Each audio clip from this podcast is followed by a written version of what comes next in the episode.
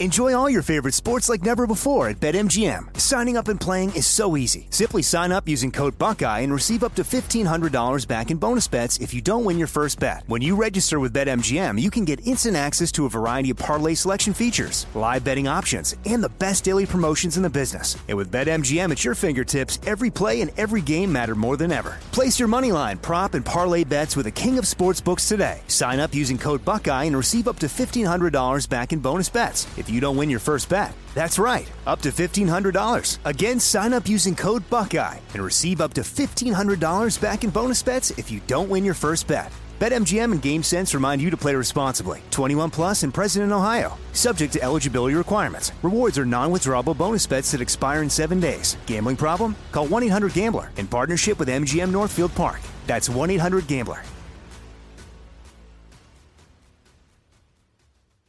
This is your moment, your time to shine, your comeback. You're ready for the next step in your career and you want an education employers respect. So you're not just going back to school, you're coming back with Purdue Global.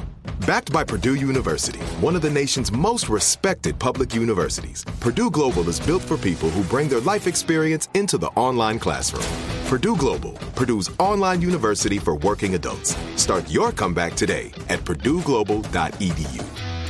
When you buy Kroger brand products, you feel like you're winning. That's because they offer proven quality at lower than low prices. In fact, we guarantee that you and your family will love how Kroger brand products taste, or you get your money back. So next time you're shopping for the family, look for delicious Kroger brand products because they'll make you all feel like you're winning. Shop now, in store, or online. Kroger, fresh for everyone. Judy was boring. Hello. Then Judy discovered ChumbaCasino.com. It's my little escape. Now Judy's the life of the party. Oh, baby, Mama's bringing home the bacon. Whoa, take it easy, Judy. The Chumba life is for everybody. So go to ChumbaCasino.com and play over 100 casino style games. Join today and play for free for your chance to redeem some serious prizes. ChumbaCasino.com. No purchase necessary. Void where prohibited by law. 18 plus terms and conditions apply. See website for details.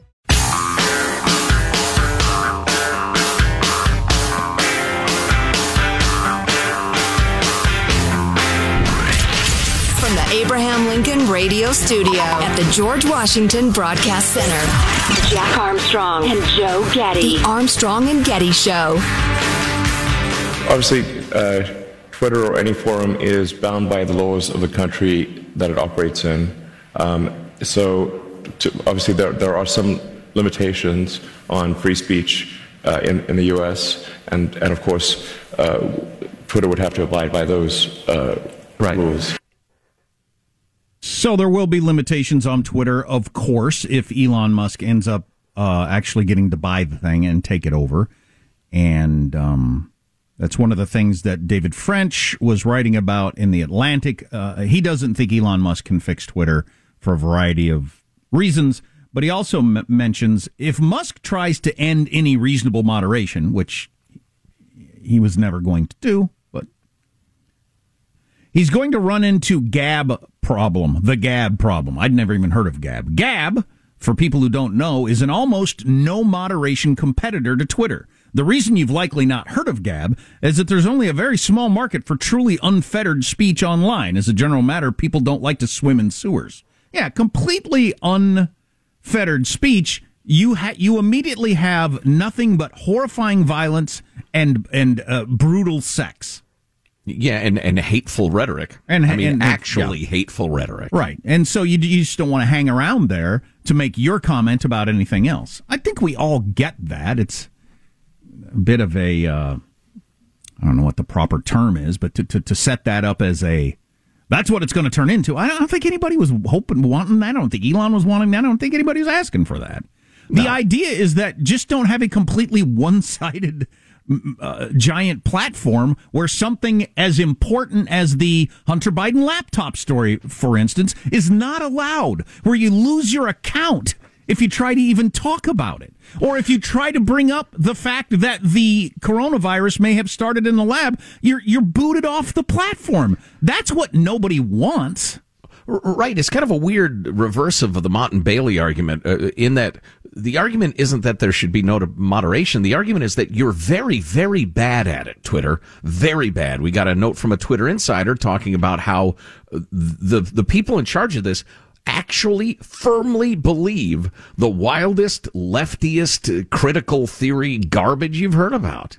So um, I got much to say on that, but we got uh, a couple more hours of show left to do. I don't want to not have time for this because it's so interesting. It's a podcast or um, um, presentation that came out years ago about the troubles Facebook ran into when they started trying to I don't know, like the word censor has so many uh, connotations to it. To try to weed out stuff that they knew nobody wanted on the platform. To moderate. To moderate. Elon just said there's going to be some moderation.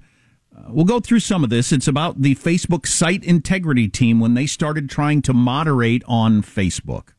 So the site integrity team, the, those 12 people at the time, they, they realized they had to start spelling out exactly what they meant. Precisely. All of these people at Facebook were in charge of trying to define nudity. So, I mean, yeah, the first cut at it was visible male and female genitalia, and then visible female breasts.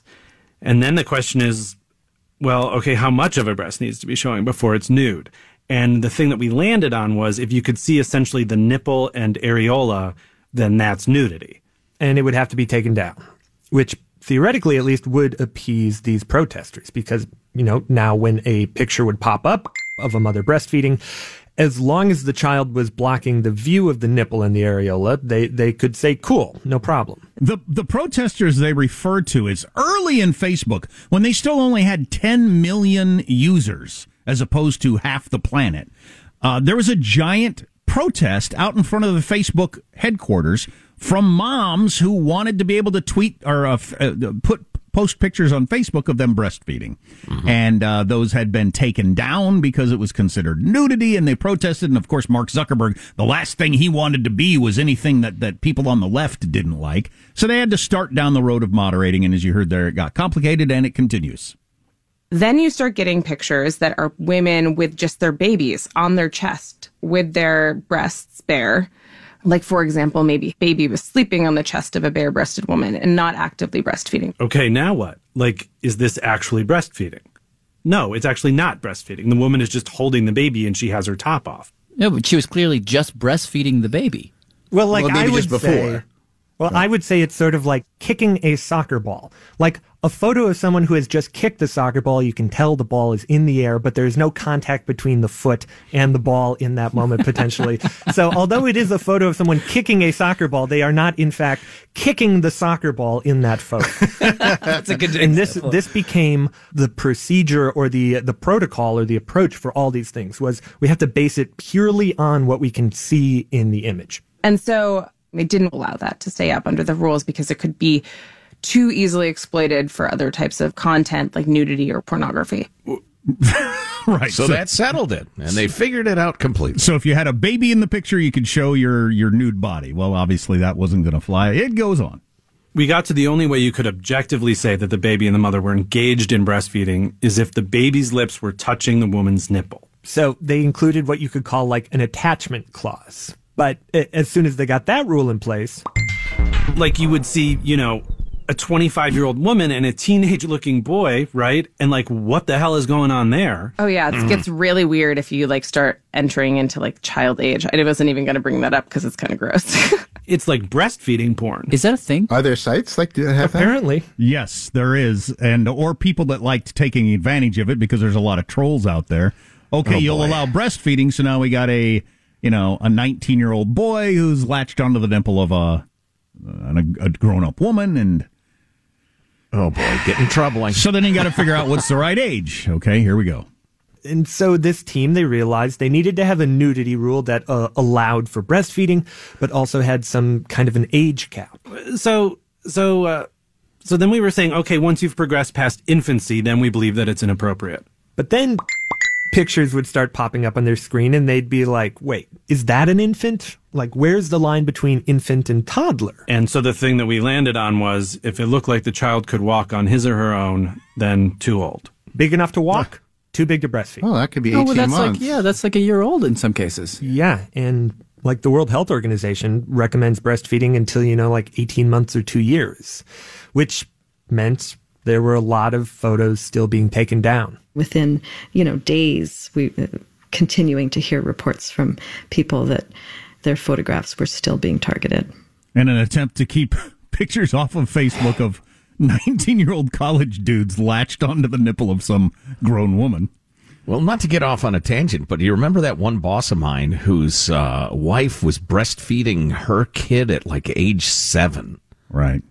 Yeah, that was, uh, yeah, Michael, that's how everybody reacted. The first time you saw it, it was like, wait, what? Am I seeing what I think I'm seeing? Yeah, I don't know. Who am I to judge? I don't want to get too far off track here, but I just, I just, I've never understood the, the enthusiasm for breastfeeding in public sure you should be allowed. It's perfectly natural. I don't rec- recoil in horror or think it's awful if my kids see it or anything like that. But i don't personally know well, i know a couple of hippies who are enthusiastic about they, they would rather do it in public it would seem to me than in private. But almost every other mom i've known including the mother of my children preferred to like be in the car or another room where there aren't there's nobody around that's going to be looking at them the right. i really want to do it in public because i have the right crowd is just all right, whatever. You know, that's funny. It doesn't bother me at all. In fact, frequently I've approached breastfeeding women with a nice hot cup of coffee in my hand and said, Hey, I'd like a little milk in this. Do you mind? oh, jeez. That's the worst thing I've ever heard. but not the worst thing that's ever been on Facebook. So they move from nudity to other stuff like violence. And so this small team at Facebook got a little bigger and bigger, and jumped up to 60 people and then 100. And they set out to create rules and definitions for everything. Huh. Can we go through some of sort of the ridiculous examples? Yes, please. That's why we're here. Okay. So gore. Gore. You mean violence kind of gore? Uh, yes. So the gore standard was headline We don't allow graphic violence and gore. And then the shorthand definition they used was no insides on the outside. No guts, no blood pouring out of something. Blood was a separate issue. There was a, uh, an excessive blood rule. They had to come up with rules about bodily fluids. Semen, for example, would be allowed in like a clinical setting, but like, what does a clinical setting mean? Mm. And, you know, does that mean if someone is in a lab coat? Oh wow! Yes, I'm on the uh, the mucus subcommittee of the Facebook Gore Patrol. and then one more category, and we can discuss. And so from then on, as they run into problems, those rules just constantly get updated. With constant amendments. Yeah, constant amendments. New problem, new rule. Another new problem, updated rule. In fact, at this point, they, they're amending these rules up to 20 times a month. Wow. Really? really? Yeah. Take, for example, those rules about breastfeeding. In 2013, they removed the attachment clause. So the baby no longer needed to have its mouth physically touching the nipple of the woman. Oh. And, in fact, uh, one nipple and or areola could be visible in the photo. No, but not two. For, no, for no, obvious two, reasons. Two is too much. for obvious reasons. right. So if you want to listen to that whole thing, it's fascinating. And we have the whole thing at our website, armstrongandgetty.com. At the very beginning, they point out that so Mark Zuckerberg, because as as I always say, this doesn't this isn't talked about enough. It was a freaking accident that he ended up a billionaire. So he had no plan for all of this, obviously. Um, uh, so they assembled a team of just like a few people when they realized, oh, the, well, they had the breastfeeding uh, uh, protesters outside their gates. And oh no, we've get, we're getting national controversy for being mean to moms who want to breastfeed. We don't want to be that. And that's how they started down the road to this.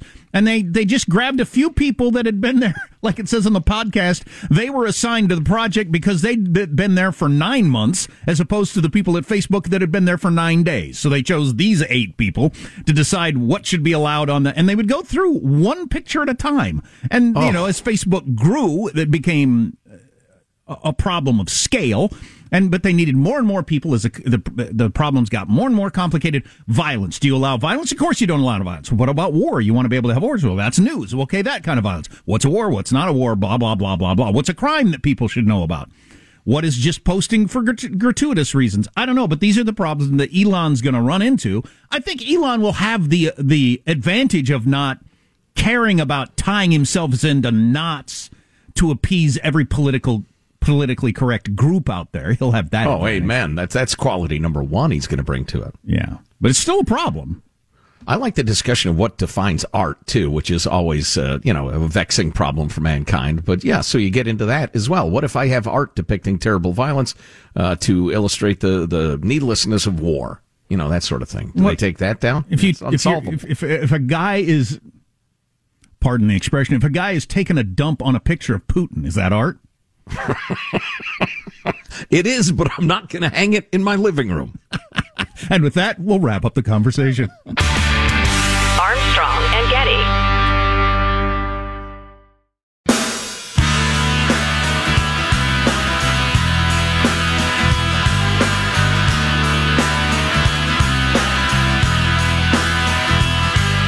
The Armstrong and Getty Show. So the pride of the Russian fleet is at the bottom of the Black Sea, which is just awesome. What's it doing there? It uh, it, uh, it it get it sunk uh, either on its own or got sunk. Uh, either way, it's it's not operable anymore. More on what's going on in Ukraine coming up. Couple of uh, stories from the f- what's hot and hip file because nobody's more trendy than me. Uh, number one, the NFT thing, Jack. I remember you were really uh, at least interested in it, right? Uh, young Sean, our producer, uh, bought an NFT of the Lazy Ape Yacht Club or whatever. Well, I couldn't. I, I've never been able to wrap my head around what it is or why it is. But at the same time, uh, uh, why is uh, why is the original painting worth so much more than a copy that looks exactly like it? So it's always been confusing to me. And I admire the fact that you didn't want to dismiss it out of hand. I, on the other hand, dismissed it out of hand because it's stupid. Uh, anyway, having a digital image of something and saying, "Oh, I own that," even though you know it could easily be copied, that sort of thing. Well, do you Sean remember? made thousands of dollars off of that. Yes, as people in pyramid schemes do if they're in early enough. Do you remember March 2021 when a crypto entrepreneur by the name of Sina Estavi paid $2.9 million for an NFT of the first ever tweet right. from Jack Dorsey? Right.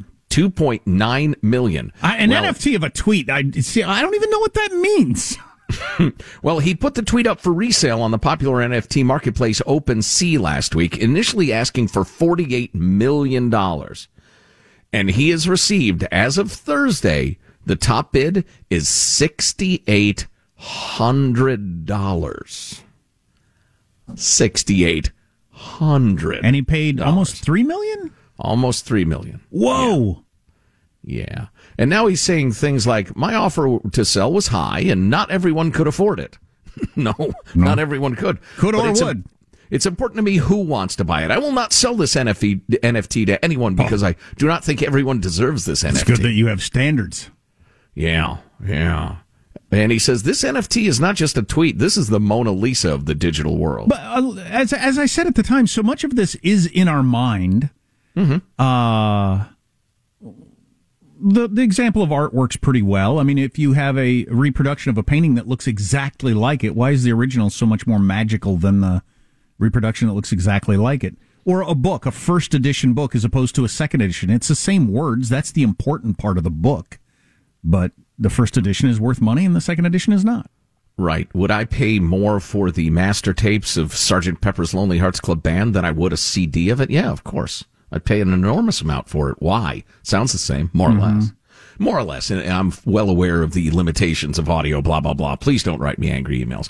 Anyway, speaking of uh, things that are or are not very popular, Jack, you told me this, and I hadn't realized it, that in the early 20th, 20th century, poetry was huge. Poetry was like rock and roll music. It was just everybody was into it. Well, poetry's really been huge throughout world history. It's only now in America that it's really not that big. There have never been more people being uh, paid to teach poetry or study poetry or whatever, and fewer people actually reading it in our nation's history than now. Yeah. Yeah. Well, we don't have time uh, to bring you the story in completion, but maybe we can squeeze it in the back half of the next half hour. When the Titanic sank, there was such an outpouring of poems about it submitted to the New York Times.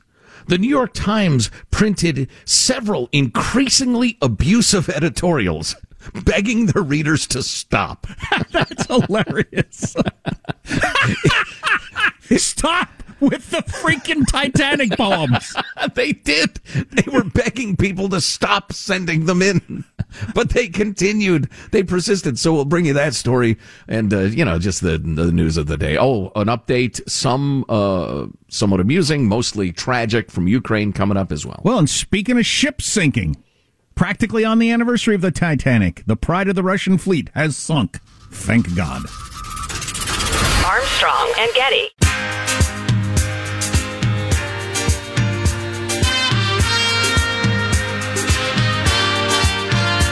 like to know, The Armstrong and Getty Show. said I'd like to know when you got the nose. Can you tell us what happened to the cruiser Moskva? Він затонув. It sank, he says jokingly. This horde has invaded our country and they think we will watch them destroy us, he says. But of course, we will respond by all means we have. Thanks to our international partners, we have interesting tools. We have interesting tools. I thought that mm. was an hmm. interesting thing for that uh, Ukrainian commander to say. We have interesting tools. Yeah, I think there are things that are being given to the Ukrainians that aren't known about. Uh, Russia just recently warning of unpredictable consequences if the U.S. continues weapons shipments to Ukraine. All right, whatever. Shut up. Shut up. My only concern is that they're going to get hold of a lot of them. Uh, that Russia will, as they are now on the march once again. But uh, yeah, shut up. Well, so far they've been in retreat so fast they didn't even have time to grab their own dead soldiers. So hopefully that will continue. Um, uh, lots and lots of Ukrainians being killed or have been killed and are continuing to be killed and will be killed in this future battle that's going to start any moment in the east. And uh, many of them dying in the most horrific ways. Oh my God. I fear for Jake Tapper's mental health as he's decided on CNN, him and Clarissa Ward have decided we're going to lay this out for the world what is going on here. And I admire that. But they are really, really focusing on the worst of the stuff that the Russian soldiers have done to Ukrainians and, and laying it out for people every single day. Yeah, I flipped it on a couple of days ago, I guess it was, and I was like, "Wow, that's too much unrelenting horror." And I'm I don't disapprove of it or anything, but you know, I I wallow in this stuff all day, and I just had to turn it off. Yeah, it's rough stuff. Um, yeah, I think the next couple of weeks are going to be awful, and I think it's going to be uh, there's going to be a lot less um, cheerful joking about uh, Russian uh, ships at the bottom of the sea, and a lot more seeing towns and cities fall under their control, and and and the Russians get what they're looking for, which is going to be tough to take. I'd from say afar. Imagine if you're a Ukrainian. Mariupol is supposed to fall any minute now. That ha- people have been saying that for weeks, but this time I think it's actually true. As uh, there are reports of upwards of a thousand Ukrainian soldiers surrendering to the Russians yesterday, as they are just out of bullets. I mean, they can't fight anymore. They're literally out of bullets and water and food and um, the who knows how many dead people there are in that in that city. But that is a port city that has great strategic value, and if the Russians actually do take it and can maneuver in that city the way they want to, they're going to be able to start unloading troops and armament and supplies and a lot of the stuff that they haven't had this whole time, and uh, it will be you know a huge boost to them. And like Joe said, if cities start falling like that, who knows how this turns out. Well, and, and it turns out is an interesting phrase because, I mean, there's going to be guerrilla warfare and hatred and unrest and, and brutality in that part of Ukraine for generations, I would imagine. I mean, the Russians will try to pacify it through utter brutality, but then what's the relationships, uh, what's the world's relationship with Russia? Uh, who continues to buy Russian oil at that point? Does the world just turn a blind eye and say, well, they got it. What are you going to do? And forget about it? Uh, are Finland and, uh, and, uh, what was the other Sweden actually going to join NATO in spite of uh, the Russian protestations? What does that mean? Hmm. So, uh, who was it we were quoting the other day? Well, a number of folks have said it, from Ian uh, Bremmer on, um, that uh, this is a an era of instability uh, and uncertainty that we haven't seen since World War II. Yep, it uh, it no doubt is. There is a move by the EU to solidify in uh, like contract form, legislative form, that they are all committing to no more.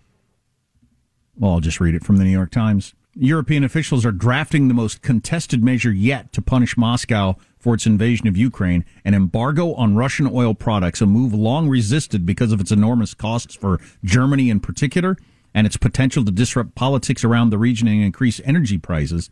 But the growing consensus around a step previously seen as politically untenable underscores the extent to which Russia's invasion of Ukraine has unified the world's biggest trading bloc against Russian aggression. It would need to be approved by the European Union's 27 member countries to go into effect, but they're thinking now that it will happen. Their brutality has reached a level that all 27 countries are going to sign on to this embargo of Russian oil products. It's got a future date on it so that Germany can ah. rework their system because otherwise they would be I mean, th- th- this is true. They they they stupidly, moronically allowed their own government to set up a system where they're dependent on an evil country, but they are, and it'll take a little while to figure that out.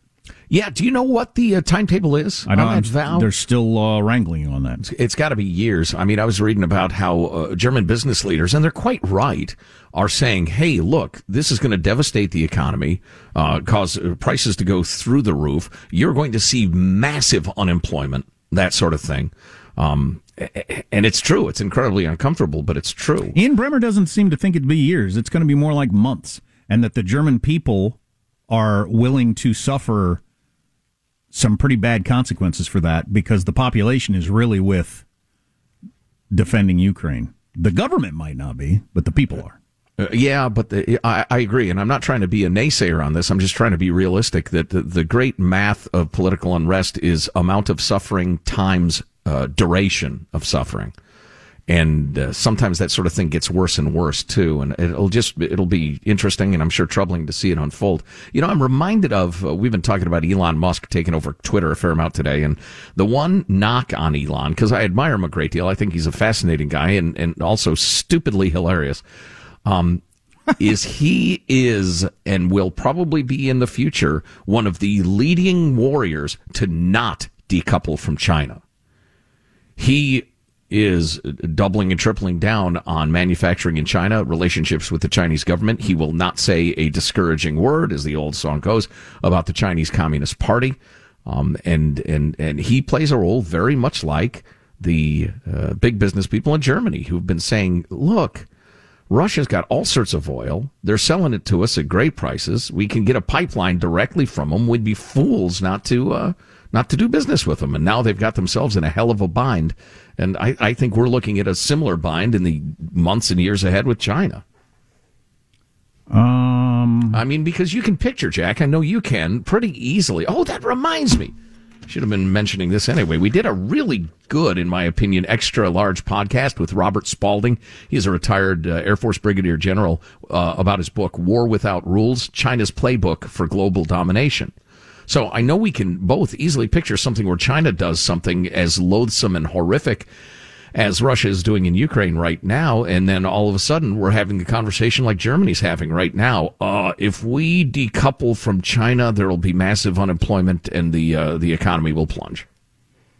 So the sinking of their flagship there, the Russians losing their ship, how is Putin going to react to that?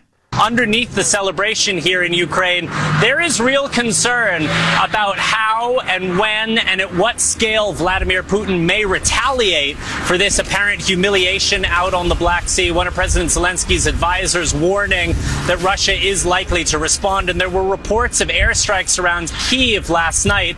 One Ukrainian MP suggesting that could be just the beginning of Putin's response here. I think that's an interesting angle that that reporter took uh, on the ground there for NBC. Russia's doing the worst things to Ukraine that we've seen in like 75 years in the world, certainly in Europe. And so there's concern now he's really mad. I mean, they're raping old women and murdering children. So now he's really mad. And so what's the alternative? Don't sink their ships? I mean, I just I don't even understand the point of this conversation. I agree. That was just odd. Putin's mad now, so he heaved some shells at Kiev. Yeah, we, we know. Yeah. All day, every day. He's trying to kill every Ukrainian in the country. That's his goal. So, yeah. Right, right. I, I wonder if there's another gear, another level the world is about to go to as they watch the Russians just pound the East. Well, I don't think, honestly, and this is dark. Forgive me if you're an optimist and you don't want to hear this, but I don't think there's any preventing uh, Russia uh, accomplishing most of their goals in terms of seizing the east and the south of Ukraine and holding them.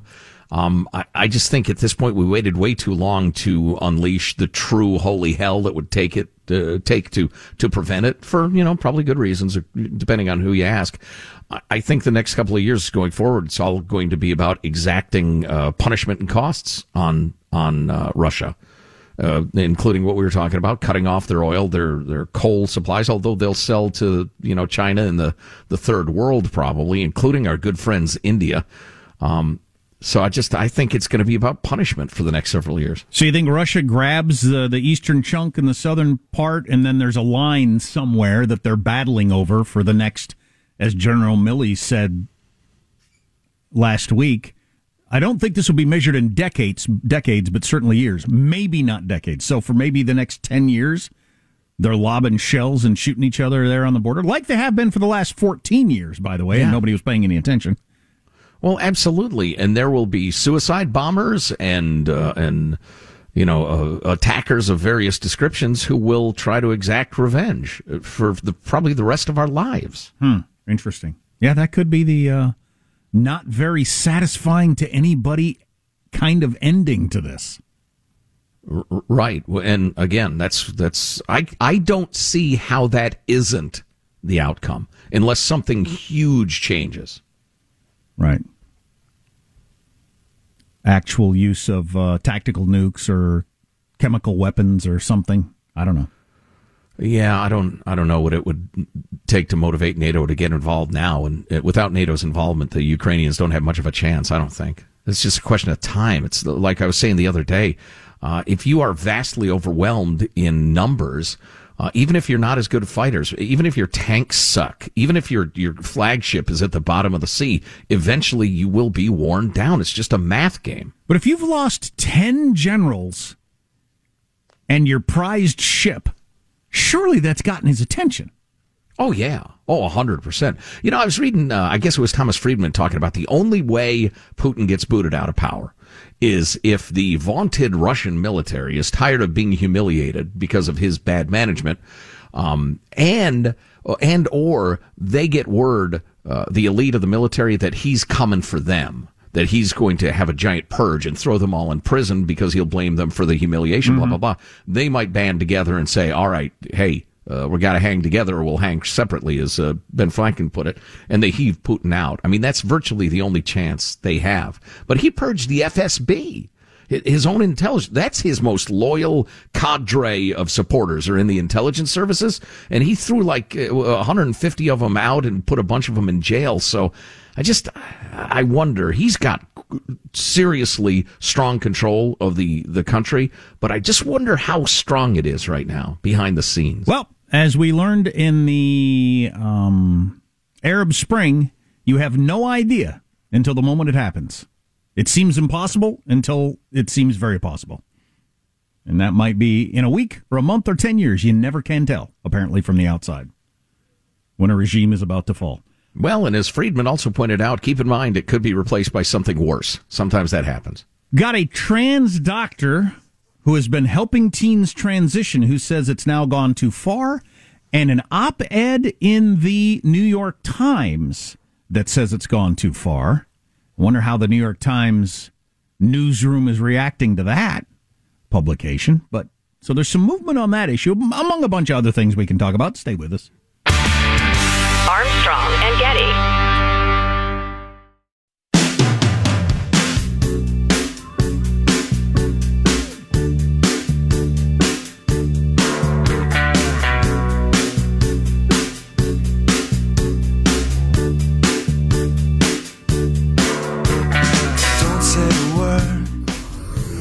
The Armstrong and Getty Show. Iraq a million times over because at least I know that my chain of command has my back because I, I was also beat in the back of my head back in February 2021 by a student. And I was also sexually harassed by a student, you know, who was also putting their hands on me and everything. And it took the school about two and a half months to get the student out of my classroom.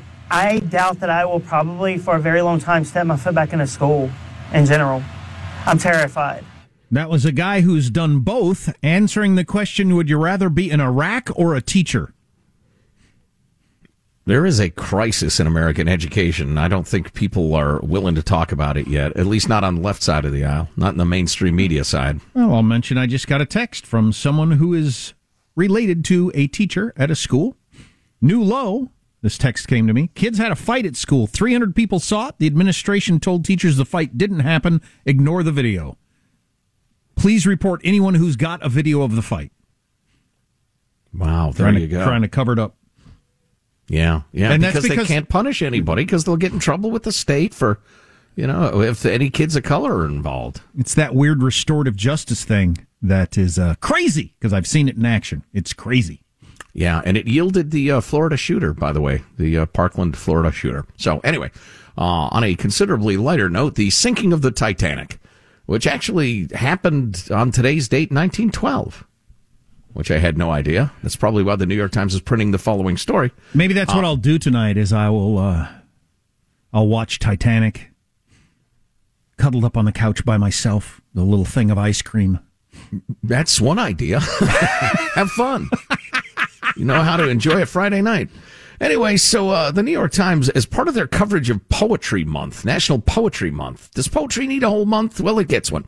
Uh, they they wrote an article about it. We talked about this a bit earlier. There's a poetry was huge in the United States in uh, much of the 20th century, and shortly after the Titanic sank on April the 15th, readers began sending into the New York Times poems they had written about the tragedy by the hundreds. Three days later, the paper issued the following statement. Far, far is it from our wish or intention to hurt anybody's feelings, but we do wish to state very, very gently that one of the most difficult tasks a real poet, experienced and skilled in the practice of his art, could undertake would be to write an adequate and fitting poem on the loss of the Titanic. In other words, please stop sending us the poems you're writing about the Titanic. One of the problems with poems is anybody can do it. Very, very few people can do it well, but anybody can do it. Our friend Tim Sandefur is out with a new book of poetry. It's actually uh, quite uh, quite uh, good as far as I can tell. I have tried as hard as I can to get poetry, and I barely get poetry. I feel like I should, but I'm not really into it. Yeah, I started subscribing to a poetry magazine because I got into poetry in the last year, and and one of the best things I've I've learned is that not understanding it is part of the whole poetry thing. So I used to just start in and think, well, I'm obviously too stupid for this, and I'd give up. But struggling to understand it is is is what it's supposed to be. Well, I'm glad that's not one of the principles of engineering, or there'd be a lot more cars plunging off of bridges, for instance. But anyway, some of the most famous poems ever written, people still argue to this day over what they meant. No, it didn't mean that, you idiot. It means this. So that's that's the way it works. So anyway, the New York Times publishes this uh, editorial saying, "Please stop sending us your stupid, crappy uh, Titanic poems." but readers were not dissuaded. On April 30th, the paper adopted a sterner tone, and in an editorial headlined, "Only poets should write verse." It began in spite of our gentle hint the other day that more people were sending to this office verses on the Titanic than were qualified as poets. The flood of these contributions continues. It does seem time to say again that to write about the Titanic, a poem worth printing, requires more than a paper, a pencil, and a strong feeling that the disaster was a terrible one. That's hilarious. And then in May, for some reason, the Times actually printed on page one a new poem by Thomas Hardy about the hmm. tragedy.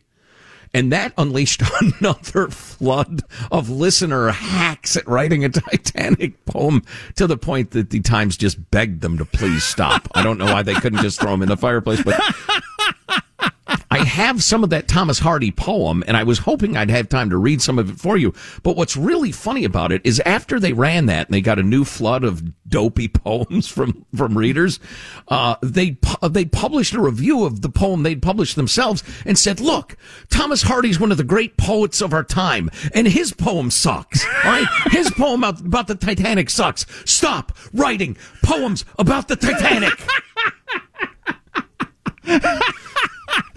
That's hilarious. I know. I know. So funny.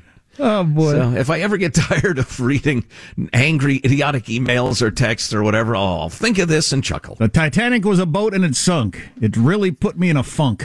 I'm just starting. I'm just starting. I'll go from there. Strong opening. Armstrong and Getty. Step into the world of power, loyalty, and luck. I'm going to make him an offer he can't refuse. With family, cannolis, and spins mean everything. Now, you want to get mixed up in the family business. Introducing The Godfather at ChumbaCasino.com. Test your luck in the shadowy world of The Godfather slot. Someday, I will call upon you to do a service for me. Play The Godfather now at ChumbaCasino.com. Welcome to the family. VGW Group. No purchase necessary. Void where prohibited by law. See terms and conditions. 18 plus. Are you looking for the perfect move-in ready home this spring season? Now's the time to buy at Fisher Homes. For a limited time only, enjoy below market interest rates starting at 5.375% APR, 6.139% APR. With these exclusive lower rates, you can save hundreds on a move-in ready home and start enjoying the benefits of home ownership even faster. Schedule your personal tour with one of our new home specialists at fisherhomes.com and make this spring the season you find your perfect home sweet home. Financing provided by Victory Mortgage LLC, NMLS 461249, Equal Housing Lender. I'm late. I'm late for a very important date. Time is running out to score adult theme park tickets at child prices from Undercover Tourist. This summer, make your Walt Disney World vacation more affordable than ever. Escape into a place where magic has the power to transport you into stunning worlds and your favorite stories for less. Buy from Undercover Tourist, an authorized seller, and link to official Walt Disney World apps so you can add on Genie Plus and Lightning Lane upgrades easy. Book your adult theme park tickets at child prices with Undercover Tourist now and save. UndercoverTourist.com. Indeed.com. If a new house is on your wish list in the next five years, grow your savings faster and experience your dreams with an Ohio Homebuyer Plus account from Kemba Financial Credit Union. A savings account specifically designed to save for a new home where you can earn 7% APY, a $500 matching bonus, and a $1,500 mortgage closing cost credit. Learn more at Kemba.org. Offer expires March 31st, 2025. APY equals annual percentage yield. Restrictions apply. NMLS 292230. Equal housing lender. Federally insured by NCUA.